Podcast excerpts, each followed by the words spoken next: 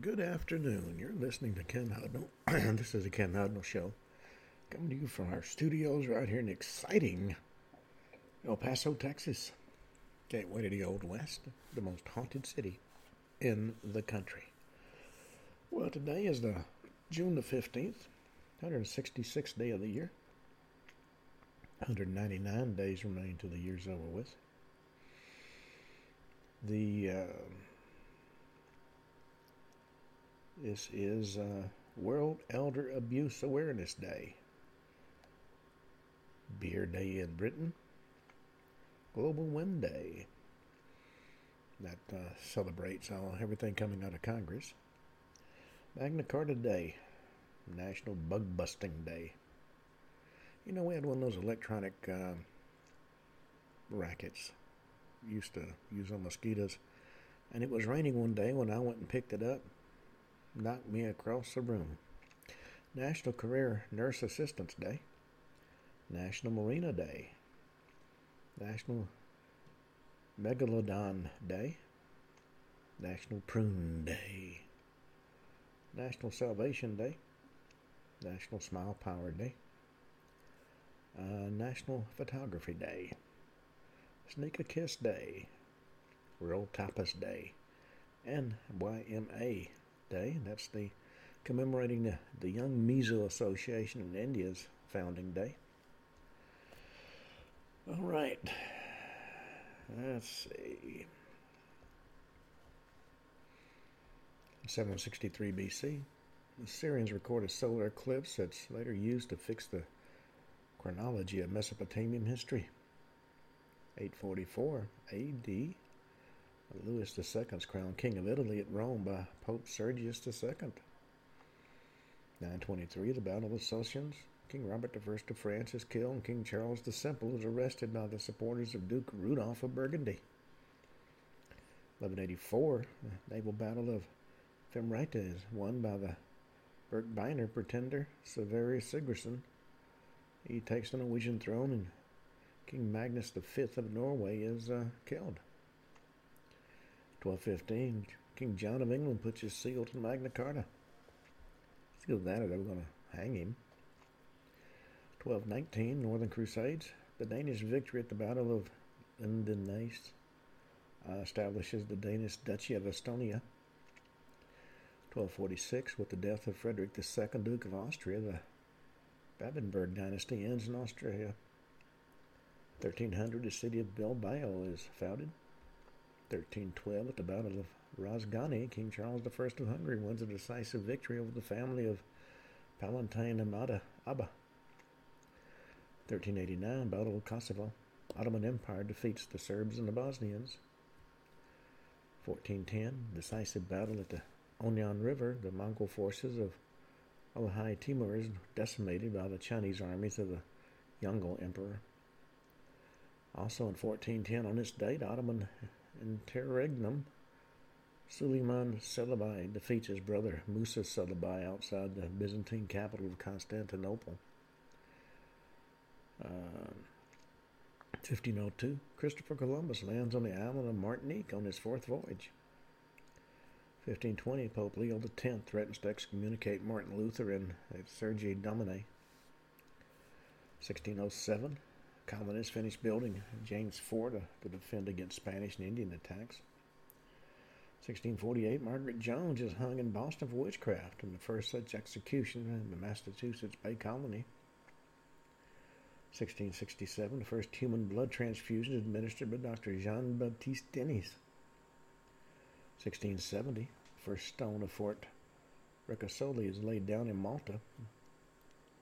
seventeen fifty-two, Benjamin Franklin proves lightning is electricity. Now, this is the traditional date. The exact date is really not known. seventeen seventy-six, Delaware Separation Day.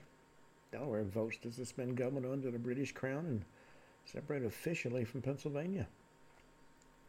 eighteen hundred, the Provisional Army of the U S is dissolved. eighteen oh four, the New Hampshire approves the twelfth Amendment to the U S Constitution, ratifying the document. eighteen oh eight, Joseph Bonaparte becomes King of Spain. eighteen thirty-six, Arkansas is admitted as the twenty-fifth U S state. eighteen forty-four, Charles Goodyear gets a patent for vulcanization, a process to strengthen rubber. eighteen forty-six, the Oregon Treaty extends the border between the U S and British North America, establishing uh, by the Treaty of eighteen eighteen westward to the Pacific Ocean. eighteen fifty-nine, ambiguity in the Oregon Treaty leads to the Northwest boundary dispute between American and British Canadian settlers. eighteen sixty-four, American Civil War, Second Battle of Petersburg begins.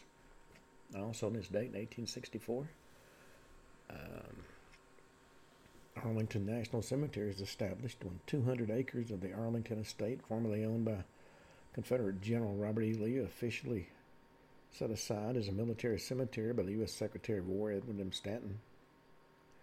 eighteen seventy-seven, Henry Ossian Flipper becomes the first African-American cadet to graduate from the U S Military Academy.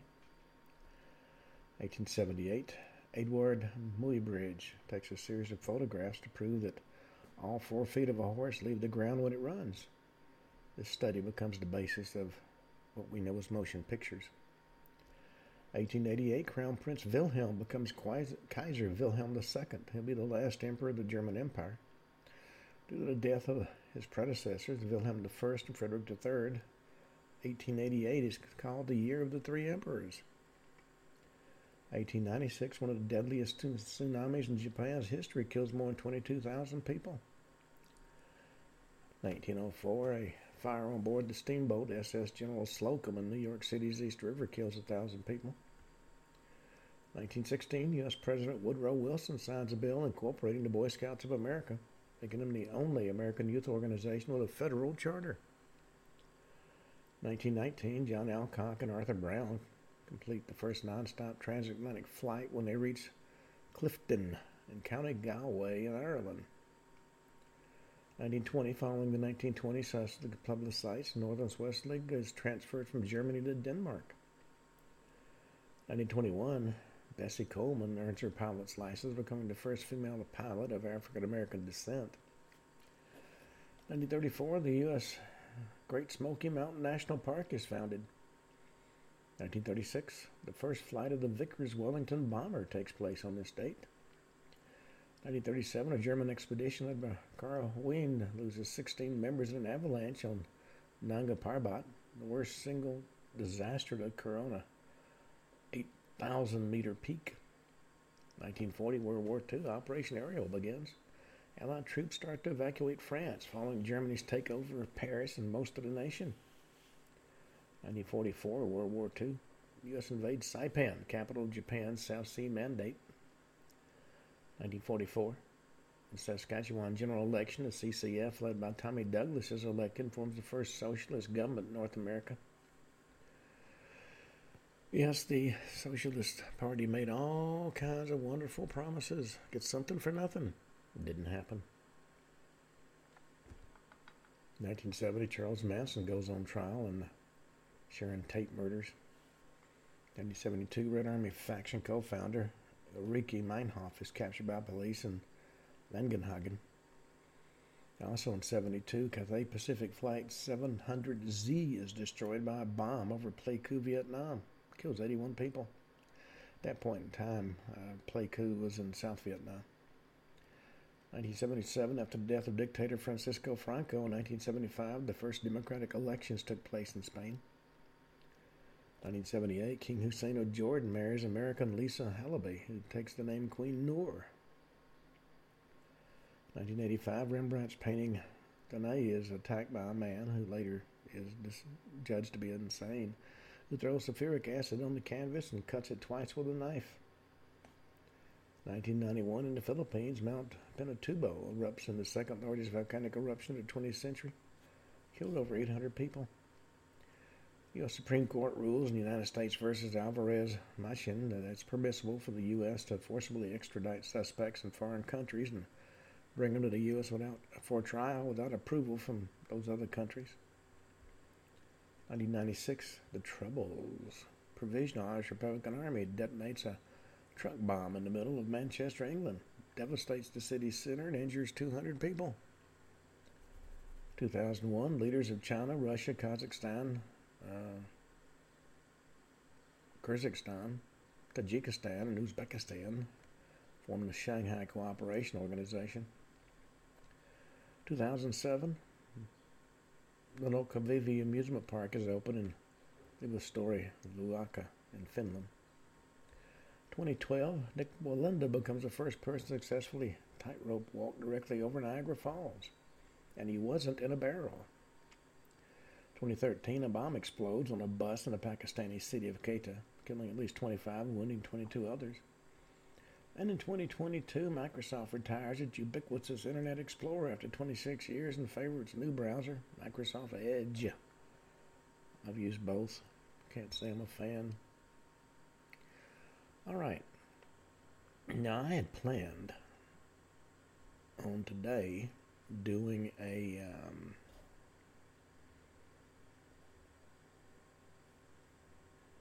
where's it at? Where's it at?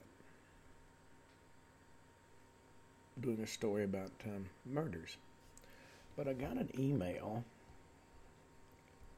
from a listener who wanted me to talk about veterans' benefits.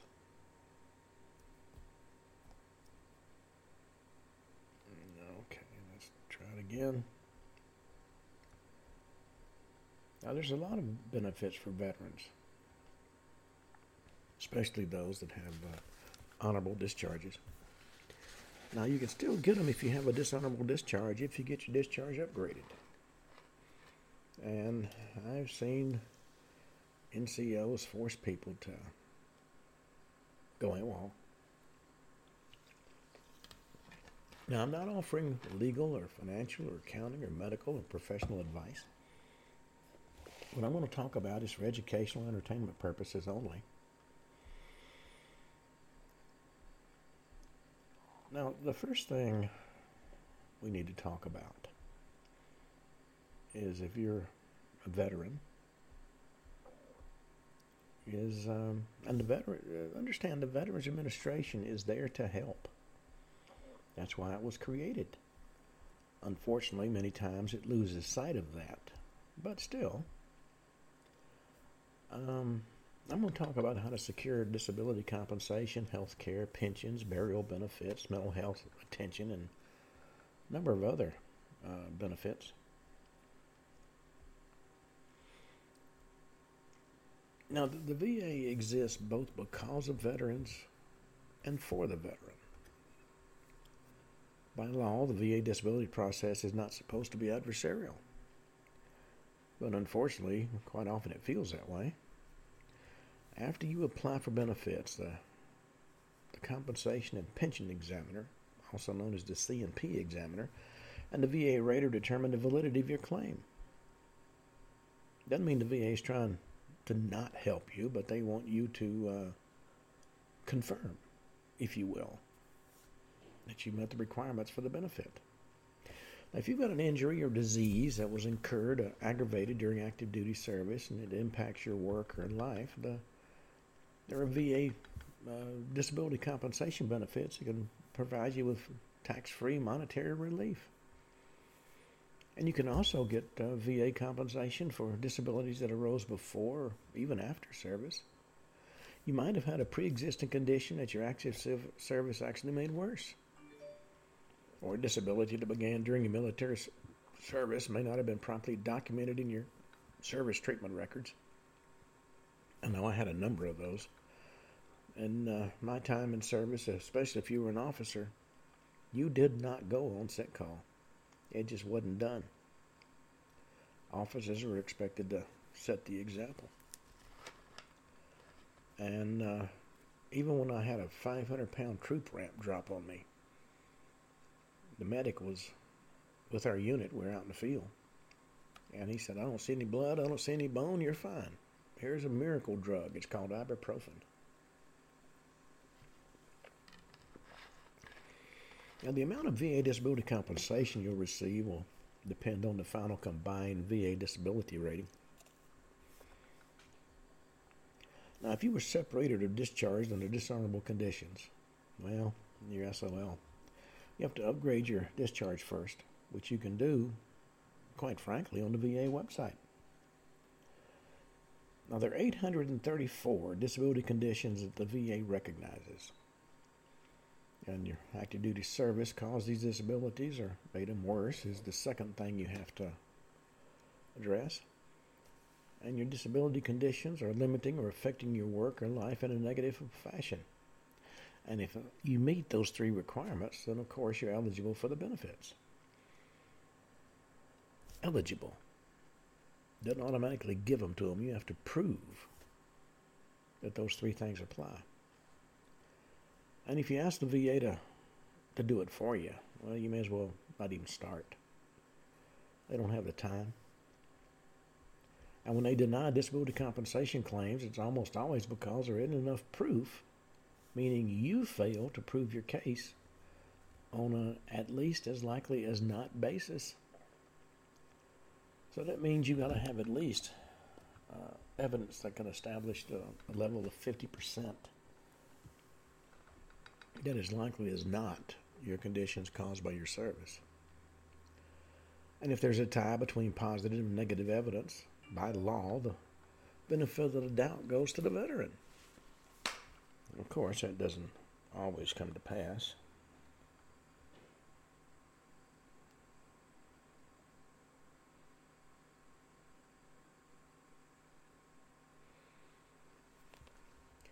Now, the first thing you can do to improve the chances of a V A disability compensation claim being approved is to have your condition or conditions diagnosed and documented in a, either a military, a V A, or a private medical record. Watch what goes into your medical record. Um, I discovered when I started checking that over one hundred pages of medical reports was missing from my medical record. And when I asked to have copies placed in it, one of the doctors fought me like a tiger. And if you think you've got a disability but you haven't had it diagnosed, well, you have to go to the doctor or other healthcare professional and get it diagnosed.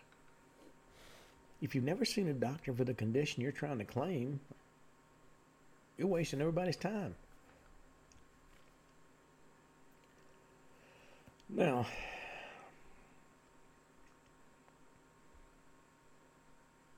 in an ideal world, you would have to see a V A doctor or even a private doctor to get a diagnosis because you saw a military doctor while you were on active duty, so your condition was already diagnosed and documented while you were in service.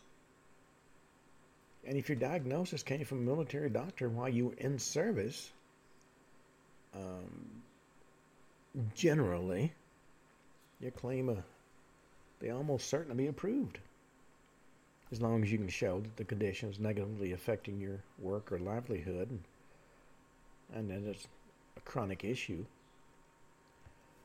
Now, it's also helpful to get a current medical diagnosis of a disability condition, even if it's already in your service treatment records. Doing so provides evidence in establishing that you currently suffer from this disabling condition or disease that could be a result of the illness, injury, exposure, or aggravation that happened while on active duty. Unfortunately, a lot of veterans never went to the doctor while they were in the military. I mean, in my particular situation, I was discouraged from going.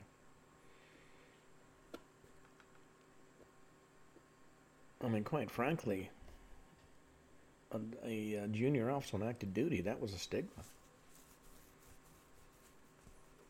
And maybe you didn't realize how serious the condition was. In my te- particular case, it turned out I had a T B I, undiagnosed. But it's never too late to get a medical opinion. And you shouldn't even waste everybody's time by applying for V A disability compensation before you get it documented by a medical professional. Now, once you've got it documented that, in fact, you have that condition, the requirements for V A disability compensation is that your disability condition be service-connected. V A calls that a nexus, and you've probably heard V A people talk about nexus letters. Now, that's just a fancy word for a logical link or connection between service, and your issue. Um, as it was explained to me by uh, a raider, if event A happens and I've got condition B as a result, then there's your nexus. In other words, your disability has to be the result of an injury or disease that was incurred or aggravated while on active duty, or even active duty for training, or that was caused or aggravated by another service-connected disability. That gets us into something called secondary claims that we'll talk about later. So in addition to having a medical diagnosis from the doctor, you have to have an argument that the disability is related to service or another service-connected disability, not caused by something else. And the support for this is what's called a medical nexus letter.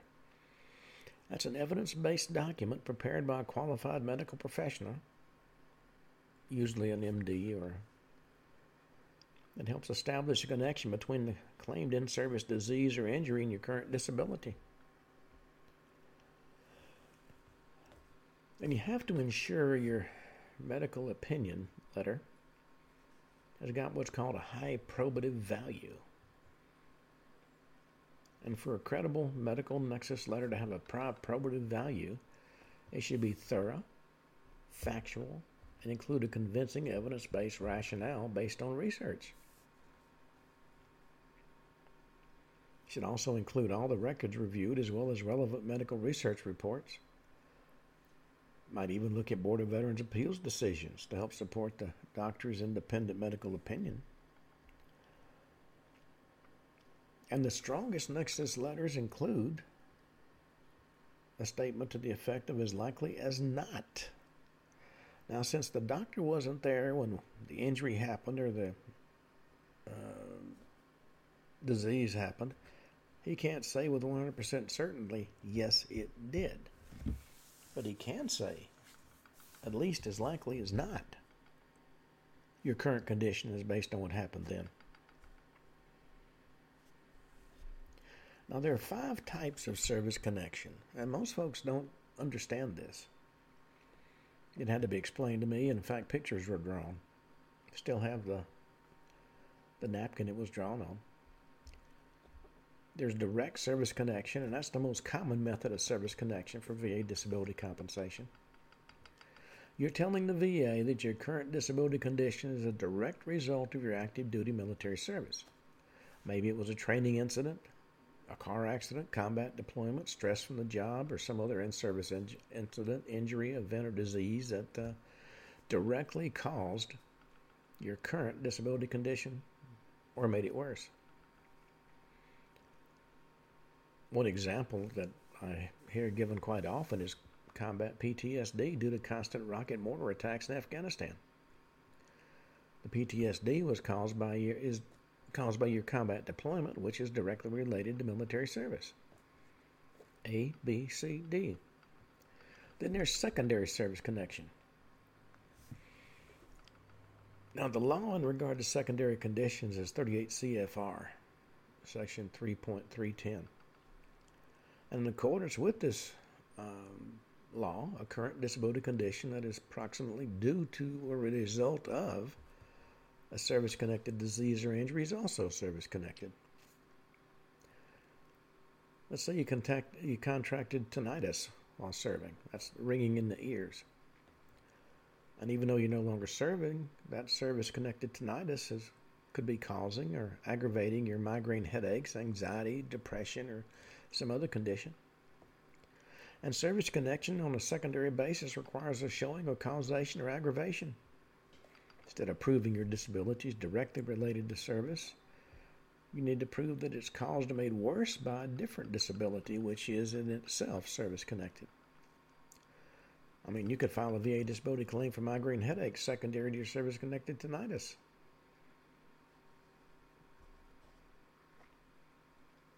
Medical nexus letters are very helpful in proving secondary service connection under the law. Then there's presumptive service connection. In this particular case, Congress has set forth certain criteria And if your disability condition meets one of those criteria, then your disability connection will be presumed to have been caused by service. An example of that is um, certain chronic debilitating diseases, uh, for example, specific to radiation exposure or associated with herbicides such as Agent Orange. Blue Water Navy, Persian Gulf War, and Camp Lejeune veterans are included under this particular uh, provision. Camp Lejeune had uh, issues with contaminated water. Blue Water Navy, um, a lot of the um, sailors are exposed to Agent Orange, knowingly or unknowingly. Um, thirty-eight C F R section three point three oh nine discusses diseases subject to presumptive service connection in a lot more detail than I can give you on this show. And although you're not required to provide a nexus to establish presumptive service connection, it's recommended you at least write a personal statement why you think your disability meets the legal requirements. In my particular case, when I was in South America, I was stationed in the Panama Canal Zone. And while it's not a area that is presumed under the law to be uh, subject to exposure to Agent Orange, very few people know it was stored there before it was taken to, Vi- uh, to Vietnam. And our unit um, cleaned out some of the bunkers, so we were exposed to it. Additionally, part of the um, herbicide agents were put into the mosquito spray that was sprayed in the quarters every night. And there were clouds of that stuff that rolled across the quarters area. In fact, the kids would go out and play in it, and it was so thick you couldn't see somebody five feet from you. Then we have service connection by aggravation. And that doesn't mean the platoon sergeant gave you a hard time so you got aggravated. What it means is sometimes military service worsens a pre-existing condition. For example, you might have had flat feet prior to going on active service. And wearing military boots and prolonged standing made the conditions worse, led to a painful disability called plantar fasciitis. Well, that's eligible for compensation under the law, provided, of course, you can prove the condition was worsened beyond its natural progression by military service, or that the service-connected disability is a secondary condition. Then there's service connection under thirty-eight U S C section eleven fifty-one. This refers to disabilities or death result from hospital care, medical or surgical treatment, or examination by a V A medical professional or facility, or due to participation in a program of vocational rehabilitation. Now, in my particular case, uh, I was having trouble breathing due to exposure to toxic mold. And I went to the V A, and the doctor said, well, I can't say you've been exposed to mold. I'll have to write a letter if I do, and I'm a doctor, not a secretary. So you've got asthma. I said, I don't have asthma. He said, I'm the doctor. Yes, you do. So he sent me to a uh, pulmonologist, did a sleep study in the whole nine yards, and he said, look, you don't have asthma. You've been exposed to something toxic. I don't know what it is. Went back to the doctor who said, if he disagrees with me, he's incompetent. So I got no treatment. He, he canceled my referral. I got no treatment for the condition. As a result, I had pulmonary disease with lung scarring. Um, and when I filed a, a claim based on thirty-eight U S C eleven fifty-one, they did everything but have me shot to protect the doctor. He's such a wonderful guy. Now, to get V A disability compensation benefits, you have to prove not only you have a disability, and it is connected to your military service, but also it negatively affects your work, life, and or social functioning. In other words, they're not going to provide you with a monthly compensation just because you were injured, but they will compensate you if that injury continues to negatively affect you. And you'll need to show that there are persistent recurring symptoms that impact you. They're called the severity of symptoms. Maybe you had to take all your sick days at work because of your migraine headaches, or maybe the P T S D is creating anger issues that have put your job in jeopardy. And the severity of your symptoms has a direct correlation to the rating you get. So it's up to you to argue their civility in a severity in a compelling, uh, effective way. Using V A Form twenty-one dash forty-one thirty-eight, you'll have to write a strong personal statement for each disability consist, uh, condition you're claiming. That um, V A form is known as a statement in support of a claim. And if you don't know what to call your claim, go to C F R Title thirty-eight, Part four, Schedule for Rating Disabilities. And there you can get your disability's name and the symptoms you need to discuss. And you'll want to tell your C M P examiner about your current con- symptoms and how your disability negatively impacts your work, life, or social function. And don't be ashamed or afraid. Be descriptive and use specific examples.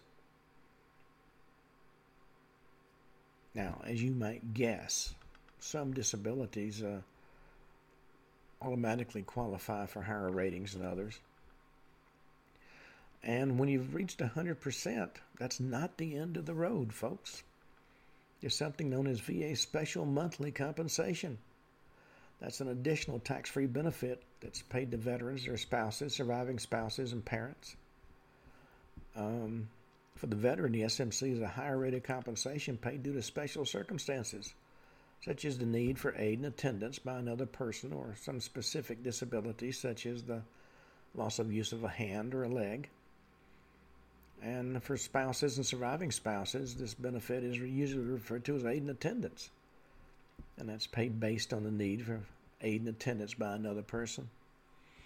If you get to the point where you need to have assistance, then uh, to get through the day, the V A takes that into account. Now, a permanent and total rating. You got, there were different ratings. You might have a rating of one hundred percent based on individual unemployability, which means for whatever reason you can't work. But it's not expected to be a permanent condition. Then there's one hundred percent permanent and total, or it's never going to get any better. Now, to get a permanent and total rating, your disability has to have two qualities. One, the impairment's reasonably certain to continue throughout the life of the disabled person. In other words, it is permanent.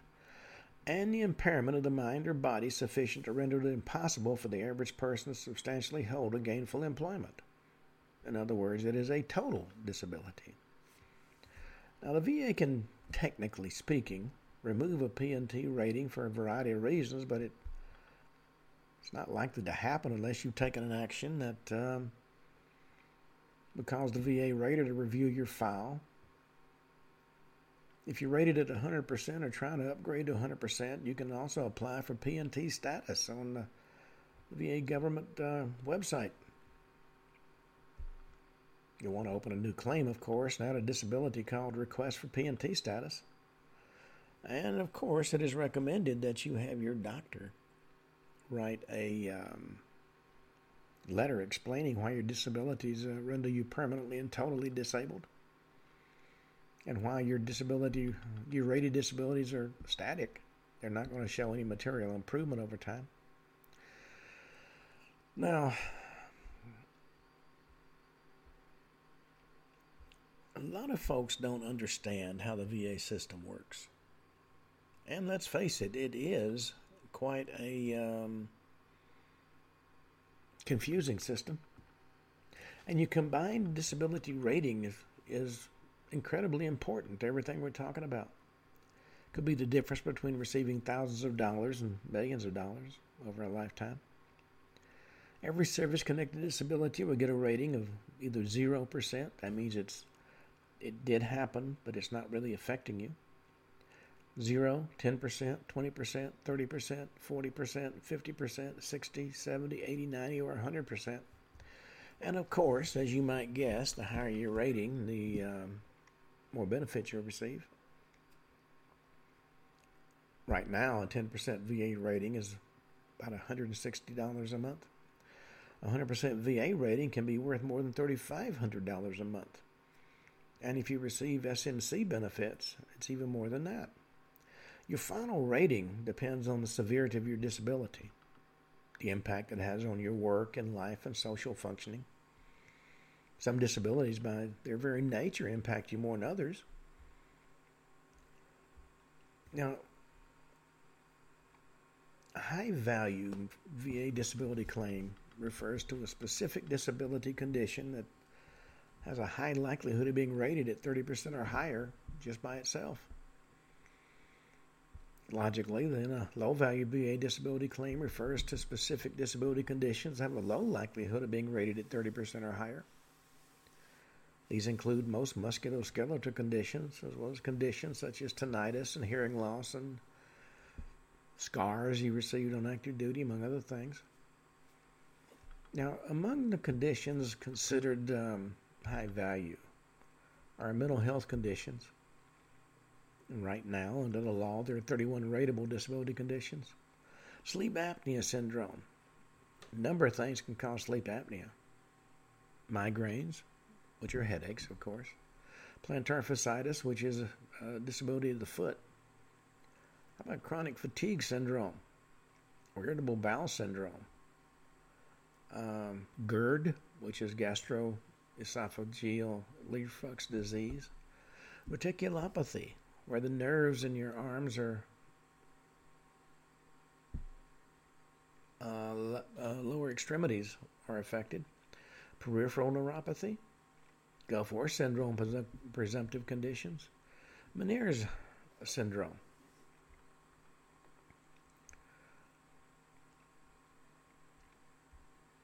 If you've got one disability, then the rating for that disability and the rating for your total disability are going to be the same thing. But most of us have more than one service-connected disability. I think I've got twelve. So how does the V A come up with a one combined V A rating?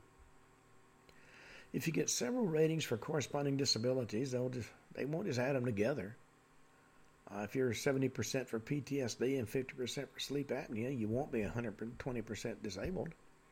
Physically impossible to be more than one hundred percent disabled, unless you're a congressman, in which case you can be whatever. Instead, the V A starts with your highest overall rating, multiplies the next highest rating into the previous one, and adds it on, and so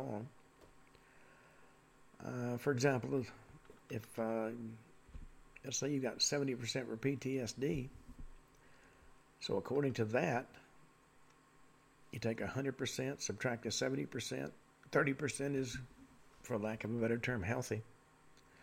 Then they multiply the thirty percent by the rating for the sleep apnea, which is fifty percent. So fifty percent of thirty percent, you get fifteen percent. You add that fifteen percent to the original seventy, and you come up with eighty-five, which will be rounded up to a ninety combined V A disability rating. And then they go with each disability um, from the highest to the lowest to come up with a, a total. And while that may sound confusing, that is the system. So you can see why if somebody has five or six disabilities um, that are considered low-value disabilities, the rating won't come close to one hundred. You have to throw in a couple of seventies and sixties. Um, if all your ratings are ten percent, you'd have to have twenty-seven of them to get to one hundred percent combined V A rating.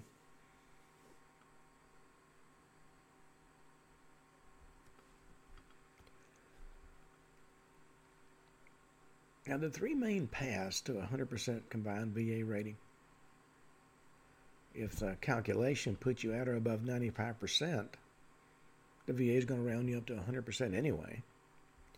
If one of your conditions is rated one hundred percent out of the, right out of the start, I mean, if your P T S D, for example, is one hundred percent, um, you'd get one hundred percent, and the, none of the others would be, really be considered. If your disability renders you unable to maintain substantial gainful employment, you might get the pay and benefits of one hundred percent V A rating, even if your combined V A rating is less than one hundred. Let's say you uh, you suffer from cancer because of Agent Orange, and you got a seventy percent uh, rating.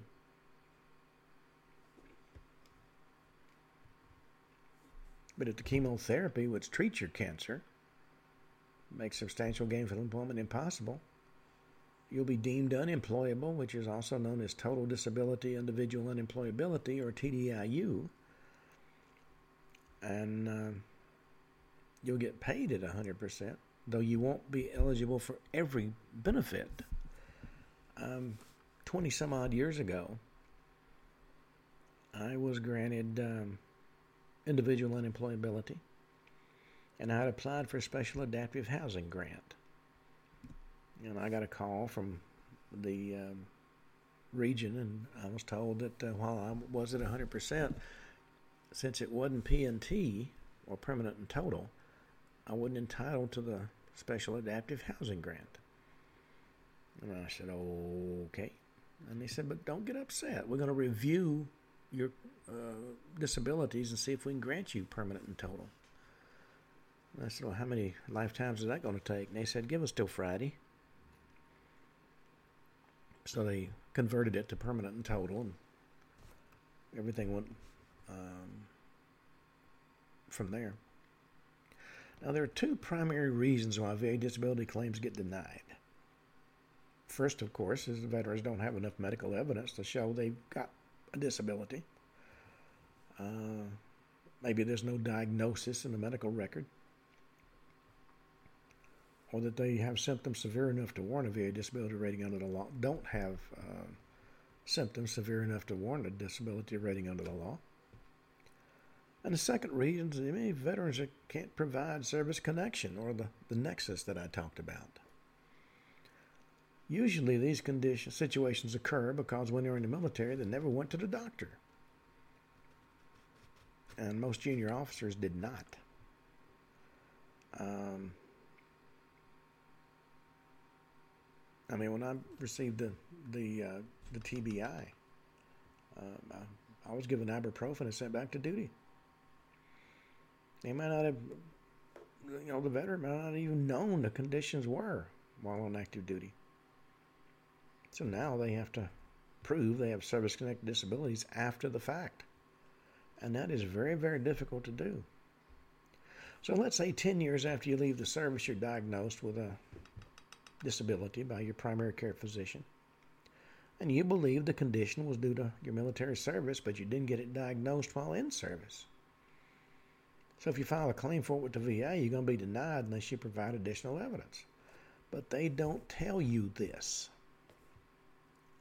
Now, a lot of veterans file disability claims not even providing a diagnosis. I mean, I know one individual filed a, a claim, and all he said is, I got a disability. Of course, he got denied.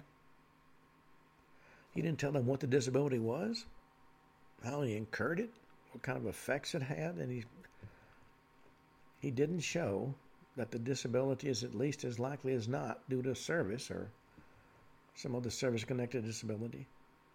And the longer you've been out of the military, the harder it is to get that nexus. Well, fortunately, the at least as likely as not nexus is a very low burden of proof for, to prove service connection. All things being equal, fifty percent positive and fifty percent negative, the benefit um, of doubt goes to the veteran.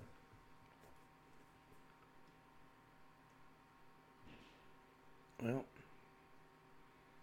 it's very similar to the baseball analogy I heard given by a service officer.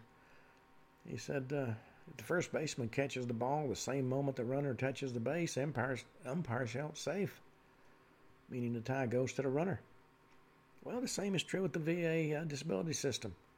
If the evidence is equal on both sides, for and against, the veteran wins.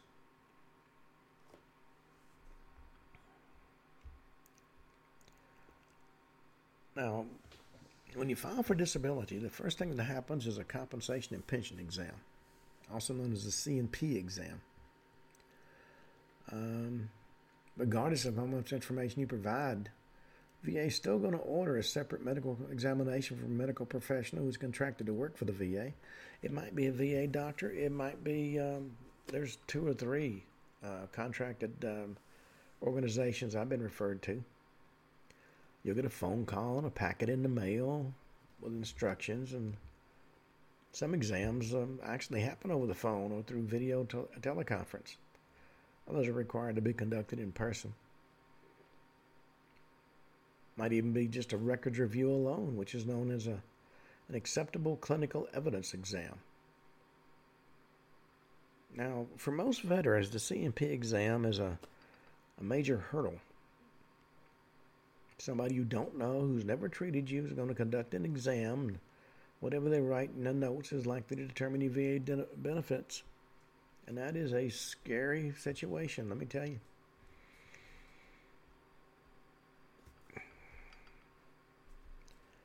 Now, the C M P exam is the number one most important step in the V A claim process. If you do everything right, but you miss your C M P exam or have a bad exam, the results can ruin your V A final rating. You know, the sad reality is the V A rater, who's known as the rating veteran service representative, is going to rely almost solely on the notes from the C M P examiner, who never saw you before you walked in his door, is not going to see you again after you walk out. However, even if you have a terrible C M P exam, all is not lost. But a few things I recommend you do before you go to that C M P exam. Number one, read through your military, V A, and private medical records. There's really no substitute for knowing what's in your service treatment records, V A medical records, or any private medical records. And be prepared to discuss the medical diagnosis of your disability, the subjective symptoms of the disability, as well as the link between your current disability and your active duty military service. That's the all-important nexus, don't you know? Have a good idea when the symptoms of the disability began. Did they start on active duty or after you left the service? What are your current symptoms of the disability? How severe are they? Also review, if you can, C F R Title twenty-eight, Part four, Schedule for Rating Disabilities. That's the law that governs all V A disability claims. Now, as I said earlier, the complete V A disability claims list contains eight hundred thirty-four rateable disabilities under the law. And you ought to review the general schedule prior to you doing the exam to help you understand your disability and how your current symptoms and what keywords are tied to a specific rating under the law. And also review the condition spe- um, specific disability rights questionnaire for your, it's known as a D B Q, for your claim disability. That's what the C M P examiner is going to complete uh, at your exam and send in.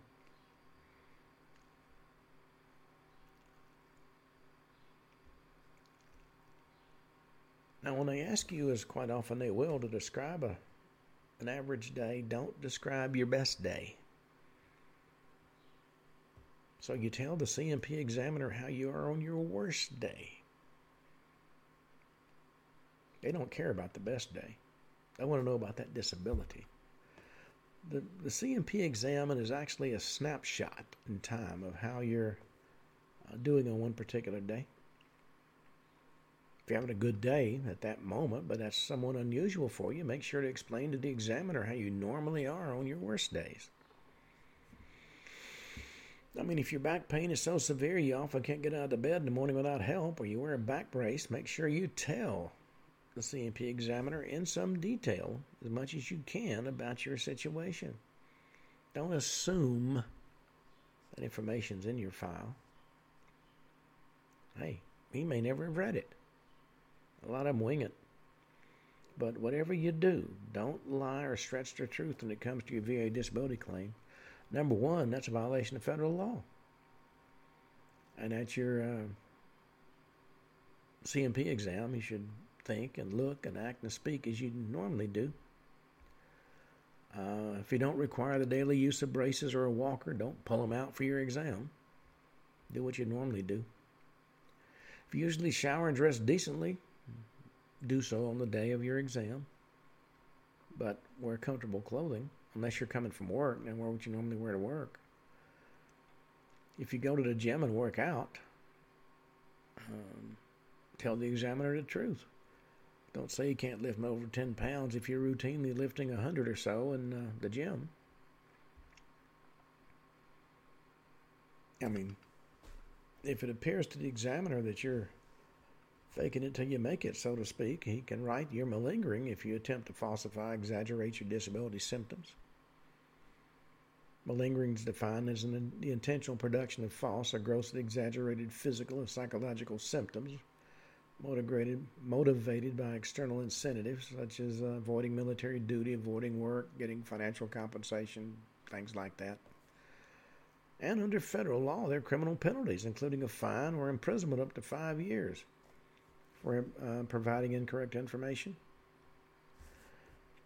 Now, if it feels uncomfortable for you to, to say something to a C and P examiner you just met about your condition, then that's what you need to say. Nobody wants to talk about sexual dysfunction, for an example, but that's exactly why you need to talk about it. If you're abusing alcohol as a coping mechanism because of your anxiety and insomnia, tell the examiner. Now, V A claims for all mental health conditions come down to your current level of occupational and social impairment as well as the severity of your mental health symptoms and circumstances. So how exactly is your P T S D affecting your social life and your work, your life and social functioning? V A claims for other conditions, non-mental health type conditions, are all about three things: limitation of range of motion, pain level, and loss of use. And you, you, they put you through that in the exam. Make the examiner stop as soon as you feel that pain or discomfort. If you can't bend over to touch your toes, then don't do it. If you can't move your knee up to your chest, don't the examiner move your knee for you. And be prepared to discuss how your disability is limiting and affecting your work and life and social functioning. And be honest, be open. And be prepared to discuss the, the many related incidents in detail with the examiner. Now, most veterans don't have specific incidents documented, so make sure to discuss the approximate month and year of when your disability symptoms began. And you might want to get what's known as a V A buddy letter. That's where a friend who's aware of your condition writes a letter supporting the fact that you're disabled.